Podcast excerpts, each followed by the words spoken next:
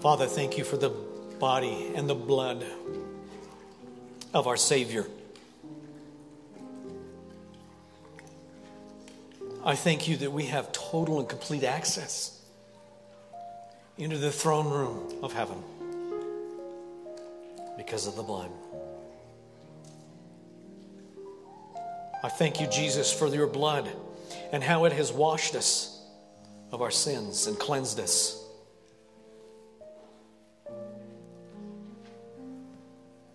I thank you that you have paid the purchase price. You've paid the penalty. And you've given us life because of your willingness to die for us. Holy Spirit, stir our hearts and our minds that we would never lose sight of the amazing work of our Savior,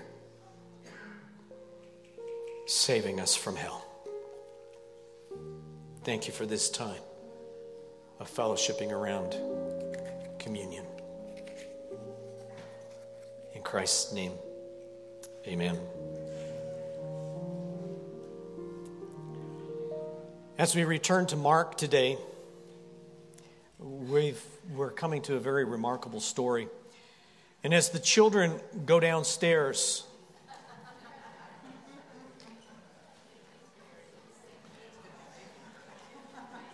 wow, there's a lot of them. We need to remember that these things that Christ has given to us are so real. Friday, I, I took Cody Negri to a pastor's conference. And that conference was all about expository preaching. And on the one hand, it was a day with Cody. And if you know Cody, it was just. I love him. He's so full of Jesus, man. He's just, it's amazing. On our way home, we were talking about a variety of different things. I was giving him some, you know, theology tests and stuff. He didn't know that, but he, he did okay, Sharissa. And at one point, I was telling him, you know, the deepest thing I can think of, it just, it's just such a passion of mine, is that this group of people, this thing that we call First Baptist Church, that the people who are a part of this part of the body of Christ would just catch fire. Just every, every one of you, just light up. Chief Andrews was in the first service, and I even said, You know, we've got the fire chief here, so it'll be okay. This maybe isn't like the, the most wow, stand up and cheer kind of place in Scripture, but God is so big and so real, and what we have is truth. And we are surrounded by this, this society that doesn't want anything to do with truth. We have truth. We've got the Word of God. He has revealed Himself in such an amazing way. We've got truth. so the passion of my heart is that all of you just, it's just like spontaneous combustion. Everywhere you go, you represent the kingdom of God. You've got truth. It is so amazing to be a part of the body of Christ at this time. There's a lot of neat things happening, and we're, we've, we've talked about Wednesday night. We're going to show you some of Wednesday night later, but you should have been here. This place was rocking. And some of you were here and you know what I mean. This place was crazy. Kids coming to Christ, people getting baptized. There isn't anything better than that than to just go into heaven. Let's be about the things of God's kingdom. And this, this idea of us just being so excited about the kingdom of God relates to where we're at in this story because this is really remarkable. And it's remarkable on a, on a variety of different planes. And they relate to what's been happening with FBC. Let's start Mark 10. Verse 17, and as he was setting out on his journey, a man ran up and knelt before him and asked him, Good teacher, what must I do to inherit eternal life? That's really very remarkable. Most of the places I read and scholars believe that Jesus is on a journey and this would be his last journey to Jerusalem. So really this is Jesus is going to Jerusalem for the last time. He's going to Jerusalem to die. So that's the time frame. Matthew's version tells us that this was a young man. And that young man, the word there, it means nothing older than 40, and I'm pretty convinced this guy was probably nowhere near 40. It's remarkable. Luke tells us that he was a ruler, and that probably means a leader of a synagogue. And all three, three gospels describe him as extremely wealthy. He would have been well known and respected in the community. So we've got this young man, he's wealthy, he's got a lot of property. So you, you know that someplace the pastor's going to get in some messages about money. Yeah, what's that? So, yes, I am going to speak about money, but really the remarkable thing about this passage is not so much about money, but about the heart. There's so many things about this that are incredibly remarkable. It starts off with something really you, just wouldn't see. This man, this ruler, this young man runs to Jesus, it says. That's remarkable because people in that culture, in that society, they did not run. You especially did not run if there were other people around. And the reason that this is remarkable is that if you were going to run, male or female, you'd have to take your robe kind of outfit that they wore and you'd have to gather it all together and either tuck it in or hold on to it, or that thing's going to tangle in your feet and you're going to face plant. So that's remarkable because he runs. The other thing about running that would have been crude is because if you do that, you hike that robe up, you expose your legs, and you did not expose your legs in that culture. That was considered verboten, to use a different language. It was crude. You didn't do that. So, right off the start, he's doing something that is culturally remarkable. It, it, there's, there's more remarkable in this, just, just this first, first part of this passage. This is a synagogue ruler. He's not maybe a priest, but he's, he's connected religiously with the synagogue. A leader in the synagogue would never kneel before Jesus. Never. And the reason is because Jesus was considered by the religious establishment as a false prophet. And by this time in Christ's ministry here on earth, the Jewish leaders wanted to kill him. So here you have a, a religious man, a wealthy man. He's run and he's knelt before someone who everybody's trying to kill. It's also remarkable because this rich young ruler, this rich young man, addresses Jesus as a good teacher. Again, a leader in the synagogue wouldn't have done that. And good in that passage is from agathos, and it, it means internally good, good to the core. This is deep rooted goodness. This is the way down inside. You are really good. It's also remarkable because this man asks the right question. He asks the right question What must I do to inherit eternal life? So, so he's a, a religious leader, but as a religious leader, he, he knows something's missing. There's a part of him that knows there's something not quite right. So, does he have an adequate relationship with God to have eternal life? His eagerness and his question about eternal life is that those are appropriate. Everyone should be doing that. The man wants to inherit eternal life, and inherit it means to grasp hold of. He wants to grasp hold of the God kind of life, eternal life. That's what he wants. So he asks the question, What do I do? And, and Jesus responds with a question. Jesus said to him, Why do you call me good? No one is good except God alone. This, this is great. Jesus, Jesus goes to this place. He's, he's addressing the man's understanding of good. Now, this concept of good actually is very important in this part of this passage. Good. You, you know, I, I, look out here and, you know, there, for the most part, you're good. There's a few of you that.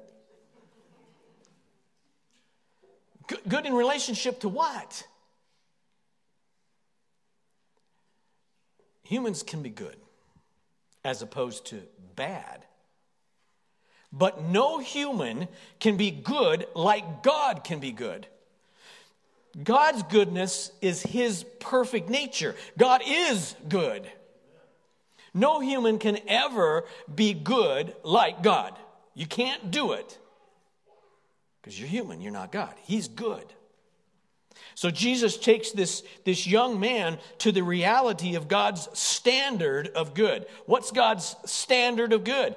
He is good. He also has given us a standard of good. And both are unchangeable. So, part of what Jesus does is he continues with this whole thing, this, this same idea of kind of defining good. Jesus continues, verse 19. You know the commandments do not murder, do not commit adultery, do not steal, do not bear false witness, do not defraud, honor your father and mother. And the man responds Teacher, all these I have kept from my youth. Great. This man, he's, he's connected to the synagogue, so, so he, he knows the commandments well. But Jesus has caught him because he doesn't understand their purpose. Remember that the Jews at this time had, had twisted the things of God in, in some really bizarre ways. And so the Jews attempted to keep the commandments with a motivation that keeping the commandments would give them a saving relationship with God. It was all about keeping the commandments. If you kept them well, then, then God would love you and care for you and, and you'd be His. That's how you'd have a saving relationship with God, is if you kept the commandments. But if he had been honest, as we should be honest, the commandments were impossible for humans to keep. No one can keep the law. It's impossible. God had a different purpose for the law. The law really was designed to teach people how desperately wicked their lives were. That's the purpose of the commandments. That's the purpose of the law. Paul teaches us this in Galatians chapter 3, verse 24. And I took this from the NASB because there's one word I really like how the NASB translates it. Therefore, the law has become our tutor. Tutor. To lead us to Christ that we may be justified by faith. What's God's purpose for the law? To teach us that we desperately need a Savior. The law is a tutor, teaching us how completely sinful we are because God's standard is perfect. You may want to wander around your house and say, I am perfect. But it isn't going to work because you're not. And that's what we see in this, this unique, this, this remarkable story about this young man. This man is certain he has kept the law. So what he's saying is, I have perfectly arrived. I know what God has expected, and I've lived that. His self evaluation tells him he's done everything to be right with God. But Jesus sees the heart. Jesus sees into this man's heart and he sees into all of our hearts. You can't hide anything from God. He knows your every thought, past, present, and future. That's kind of scary. Jesus knows then exactly what's going on in this man's heart.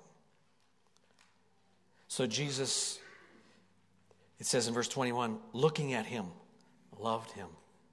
This is just huge. You could preach for a few weeks just on, and Jesus looking at him loved him. Even knowing what's going to happen, even knowing the condition of his heart, Jesus loved this man. And he says to him, You lack one thing. Go sell all that you have and give to the poor, and you will have treasure in heaven. And come follow me.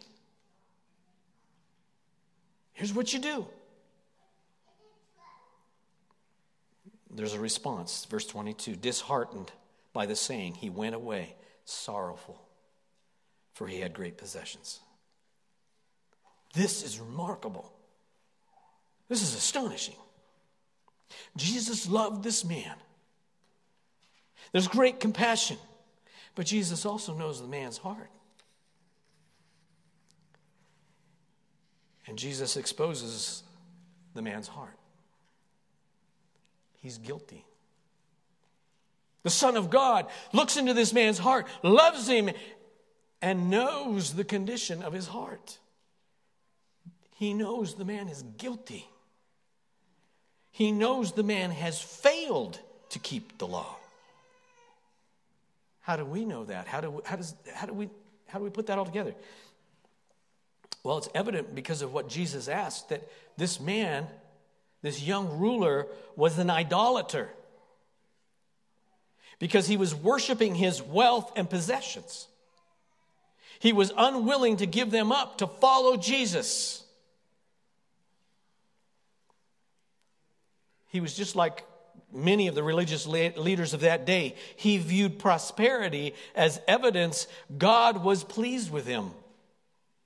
He didn't need to acknowledge that he was a sinner because he could say, Look at all that I have. God has given that to me. I must not be a sinner. And when the king of the universe says, Give it away and follow me, he can't do it. He believed his hard work, his, his good works, and all of his wealth would save him. Here, this is so amazing. Here he is. He's face to face with Jesus. Well, he's knelt before him. He's right there with the Savior of the universe. He's, he's right there with Jesus. He's asked the right question, but he chooses the broad road that leads to hell. That road that leads to destruction. He chooses the wrong thing. He doesn't choose the narrow way that leads to eternal life. And what does he do? He, he walks away sorrowful. That is incredible. You're right there with the Savior of the universe, the creator of everything. And you go, No, I don't want that. That's astonishing. And he walks away.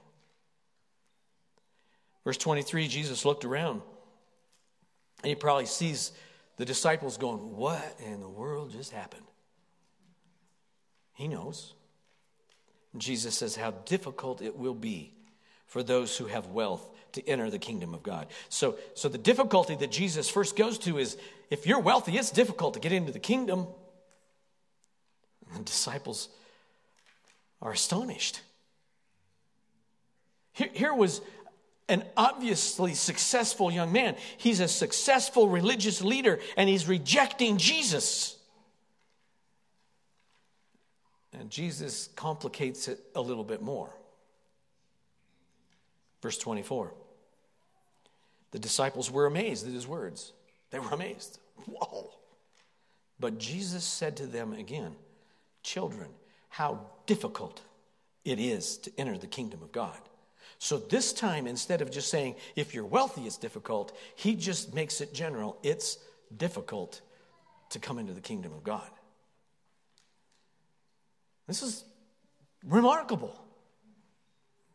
I mean, if, if it was my religion, I wouldn't tell everybody, oh, by the way, if you're going to follow my religion, it's going to be really, really nasty hard for you. I wouldn't do that. You want it to make it really easy for everybody. That's not what Jesus is saying. It's difficult. Jesus not only tells the disciples it's hard for the rich, it's difficult for anyone. He specifically has mentioned the, the wealthy, and it's, it's because the wealthy, it's, it's hard because wealth and prosperity give people a false sense of security. Paul commanded Timothy in 1 Timothy 6, verse 17 As for the rich in this present age, charge them not to be haughty, nor to set their hopes on the uncertainty of riches, but on God, who richly provides us with everything to enjoy. It's hard for the wealthy because they are typically consumed with the things of this world. Earthly possessions are their treasures. Wealthy people can enter the kingdom. Don't misunderstand me. Don't uh, misunderstand what Jesus is getting at. The wealthy can enter the kingdom if their hearts are consumed with love for Christ and his people, just like the poor. The poor go into the kingdom the same way. It, it, it's not that God only, he's only going to save poor people. That's, that's not what he's saying. Let's go back to, to 1 Timothy because Paul continues this, this, same line here in, in chapter 6, verse 18.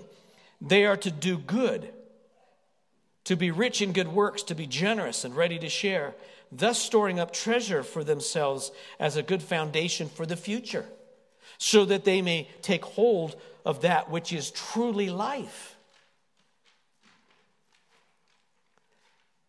Salvation eternal life, it's dependent upon the condition of the heart. Earlier in chapter 6 of Timothy, Paul warns this way For the love of money is a root of all kinds of evils. It is through this craving that some have wandered away from the faith and pierced themselves with many pangs. The love of money is the problem. The apostle John has the same kind of warning. 1 John 2:15 and 16. Do not love the world or the things in the world. If anyone loves the world, the love of the Father is not in him. For all that is in the world, the desires of the flesh and the desires of the eyes and the pride of life is not from the Father, but is from the world. What's Jesus really teaching in this story? He's teaching about the condition of our heart.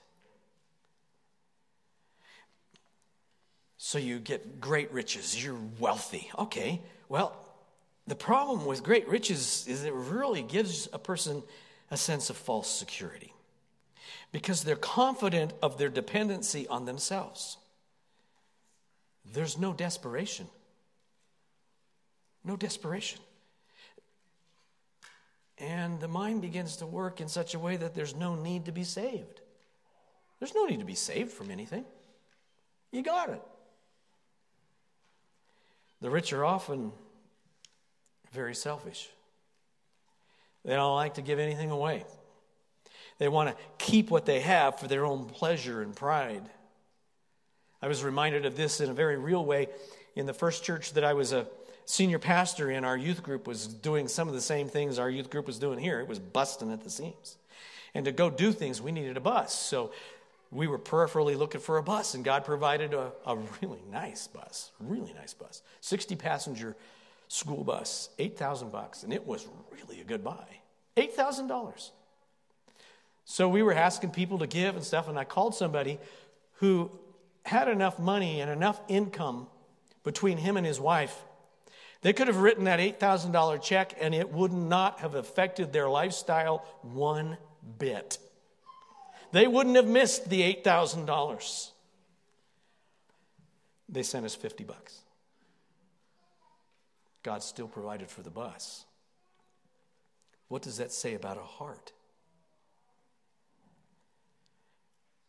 Very many times I've seen wealthy people that give to charities, but their giving is not from the heart, and it doesn't affect their lifestyle. So, so we've got this whole idea going on about the wealth in this story, and, and it's hard. I think Jesus is looking at his disciples and he's still going, eh, I, I've got them, man. This is a teaching moment. Jesus responds with a story, a, a, a, statement, verse 25. It is easier for a camel to go through the eye of a needle than for a rich person to enter the kingdom. Whoa, what's that all about? So, in looking at this statement, I went to a whole bunch of different resources. What does he mean? And there are many who have tried to, to make different things out of this. And some of them are trying to, to change its meaning a little bit to soften what it actually means. And some are just wacko. Here's what I mean I mean, this covers just, it's incredible. So, one of the more common things that people will say that Jesus is meaning here is that there was a tiny gate in Jerusalem's wall that maybe humans could walk through, but a camel's going to have a really hard time getting through. And they'd have to use that at certain times. You may have heard that. But the reality, the truth is, no one's ever found any evidence of that kind of a gate. And even if there was, you know, maybe 20 yards down the wall, there's a big gate. So, but there's another extreme here that I read. And I, I still I look at this and I go, did I really read that? Because it is so bizarre. So somebody actually wrote that what Jesus is meaning is that there's going to be an altering of the molecular structure of the camel so it can actually slip through the eye of a needle. Can anybody say you've lost it? so, on the one hand, there's, there's n- no one has archaeologically or historically found any evidence of this tiny gate. And changing the molecular structure of a camel? Really?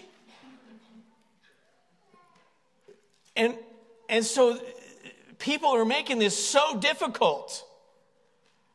Can I suggest that we don't go down those paths and just go, this is probably really simple? And it is. What Jesus is doing is using a common Semitic expression that illustrates impossibility. That's what he's doing. He's using a familiar saying to the disciples that means it's impossible. How easy is that? Don't make this into something else. Jesus is using an expression that means impossibility. He's using this kind of expression because his disciples would have understood it and they would have grasped the extent of the problem. It is impossible for a human on their own strength to enter into the kingdom of God. That's the point. You can't get into the kingdom of God on your own. It's impossible. That's what that means. Well, of course, the disciples hear this and they respond. Verse 26 They were exceedingly astonished and said to him, Then who can be saved? So, so earlier they were just astonished. You know, just their, you know, your garden variety astonishment. Hey, they were astonished. Here they're exceedingly astonished. And those two words in English come from one word in the Greek that literally means knocking a person out of their senses. So another way I could put it is this made them go crazy. They don't, uh, this is way off the charts. This would have been exceedingly difficult for them. They're not just astonished. They're like, this, you ruined us. And their response to Jesus is, then who can be saved? Legitimate. What you just said is it's impossible. So, so what in the world are we going to do? Nobody can be saved. You, me, any human cannot save themselves from eternal hell. The sinner, the sinner, that would be all humans according to Romans 3:23. By his or her own power, money, religious piety or morality cannot save themselves. You can't get it done. That's what Jesus is teaching. A religious system cannot achieve salvation. Highly respected social position or status cannot achieve salvation. Salvation cannot be purchased by any amount of earthly wealth. It is impossible for any human effort to gain eternal life. It's impossible. All humans have sinned and are enemies of God. And it's apparent from Paul's writing in Ephesians that anybody who's outside of Christ is dead anyway. So, what are the dead going to do? Without the gracious work of God, no one could be saved. No one can be saved outside of God doing a work.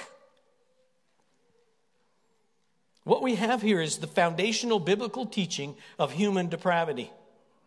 Sinners are totally unable to save themselves.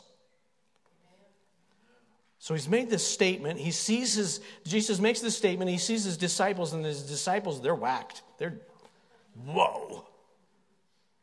So Jesus looks at them and he says, With man, it is impossible. But with God, mm, all things are possible. All things are possible. Salvation. Our salvation is a work of God, it's by His grace. The only part we have in salvation is to believe what God has done through Christ. Every person must make a choice. The young ruler in our story made his choice and walked away. Walked away from the Savior. That rich young man, he's, he should have all the answers. He's a religious leader, right? He's asking the right question. Salvation was standing right there. He's at the feet. He's that's that's salvation. It's Jesus right there. And he walks away.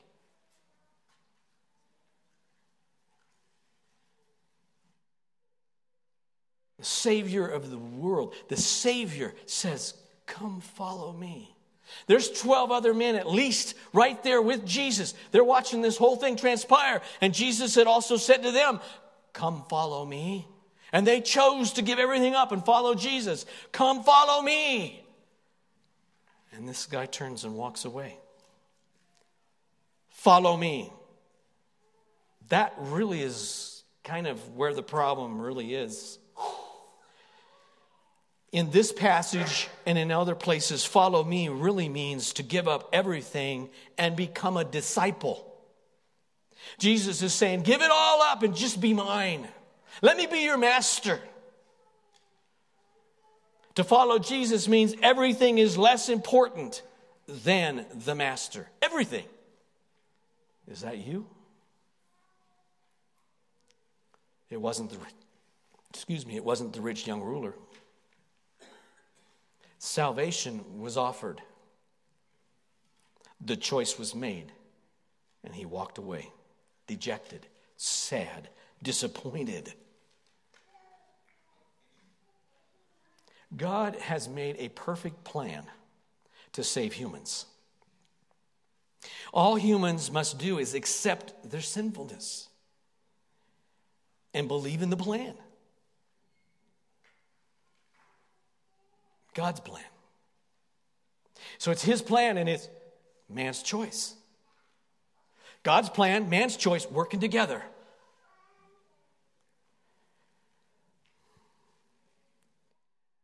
God had a plan, and it was Jesus. I wonder sometimes if people are desperate enough to just say, I need you, Jesus. So this whole eh, this whole thing prompts a reaction from Peter. Why, why should that surprise us, right? You know, every time we've been doing this stuff in Mark, Peter shows up. and Peter began to say to him, See, what have see, we have left everything and followed you. And I hear in this statement, you know, just this little bit of, well, we've, we've given everything up. The reality is that Peter got it, at least at a certain level. He understood the cost, the cost of following Jesus. He understood what the disciples had given up, he knew what he had given up. And Jesus responds to that. Truly, I say to you, there is no one who has left house or brothers or sisters or mother or father or children or lands for my sake and for the gospel, who will not receive a hundredfold now in this time houses and brothers and sisters and mothers and children and lands with persecutions, and in the age to come, eternal life. He pretty much covers everything. Jesus knew what the disciples had given up to follow him. Jesus knows what every believer gives up to follow him. Jesus also knows that the gospel would always be rejected by some and accepted by others. He also knows that there would be animosity because of the gospel. We see this today. We see this today.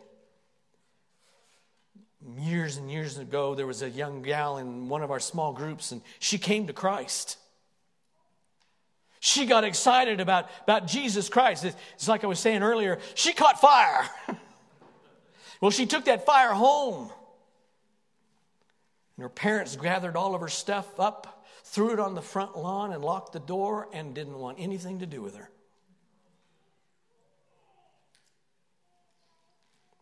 God knows what the cost is. There is a high cost to following Jesus. But there are fabulous rewards, great rewards. Rewards in this life and in the life to come.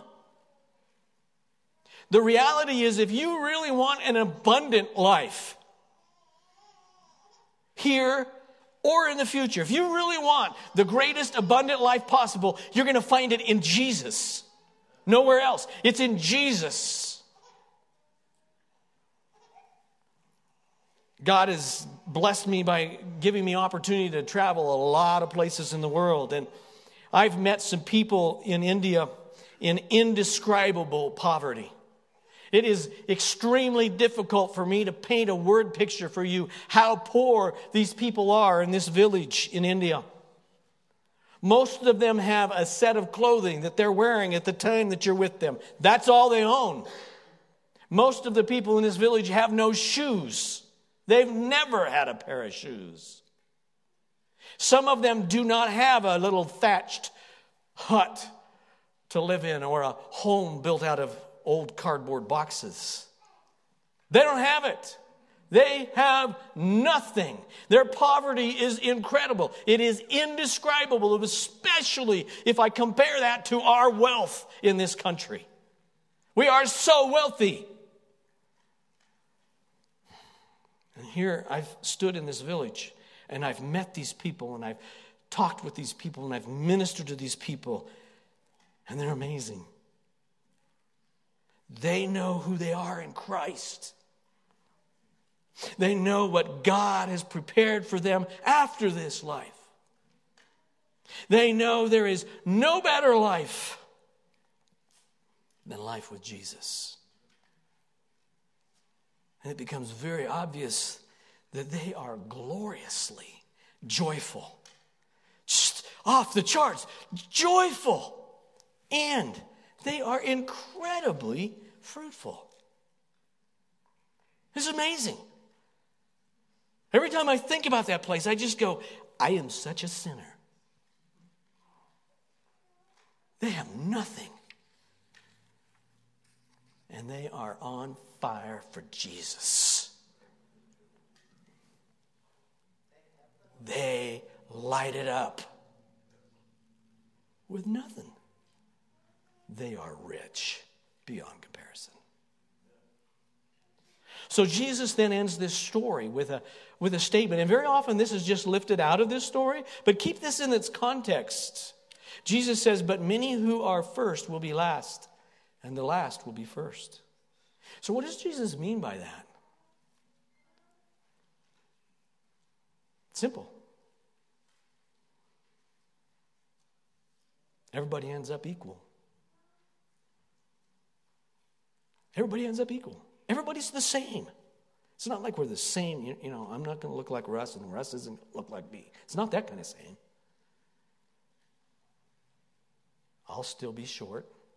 Roy will still be tall. Life in heaven is going to be different because there will not be a struggle in heaven for position. There won't be a struggle in heaven for greater wealth. There won't be a, one of those, you know, contests in heaven to see who has the most toys. There will be no selfish pride. Life in heaven will be totally about God's glory, totally about Him, totally about the awesomeness of the Creator of the universe, totally about our King and our Lord. To inherit this glorious kingdom, a person must be willing to yield to Christ. Not like the rich young ruler.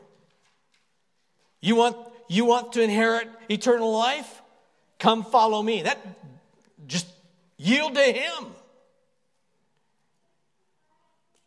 Person needs to yield to Christ, and in so doing, and his or her self confidence, selfish pursuits of idols and empty pleasures and put pride to death. And how do we get that all done? If we're believers, we get that done because the Spirit of God resides in us. Because God helps us. He, he's the one who's working in us. It's a win win for us. Inheriting the kingdom is to lift Christ up as more precious than anything or any person. Are, are you there? Can you say that there is nothing more important than Jesus Christ, the King. Is that where you live? If you're willing, if you're willing to answer, Christ is saying, Come follow me. Give it all up. Make Him the most important, the greatest in your life. What we saw on Wednesday night were 12 young people who declared their willingness to follow Jesus. They've heard the gospel for weeks and weeks and weeks. They've come to Christ. They understand. And they were publicly declaring, I'm going to follow Jesus. That's what was going on here Wednesday. Wow, was it powerful. Wow, was it incredible. That is so amazing. Jesus says, Follow me. And they went, Yeah, let's go do it. And they did it publicly. This place was packed. It was cool. So, to finish this morning, I want to show you a video from Wednesday. The audio isn't real great, but I want you to grasp what's happening. Here's 12 kids getting baptized from Wednesday.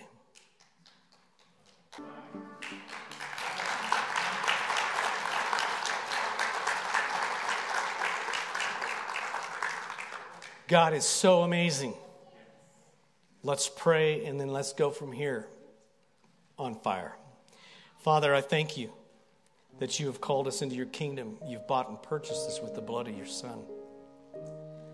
I thank you, Father, for the example we've seen in these young people who have declared they belong to you. Use us everywhere we go, Father. I ask, Father God, that you would continue to speak to us and deepen our desire for you. Nothing else is more important. Thank you, Father, for the work that you've done through your Son. In his name, amen.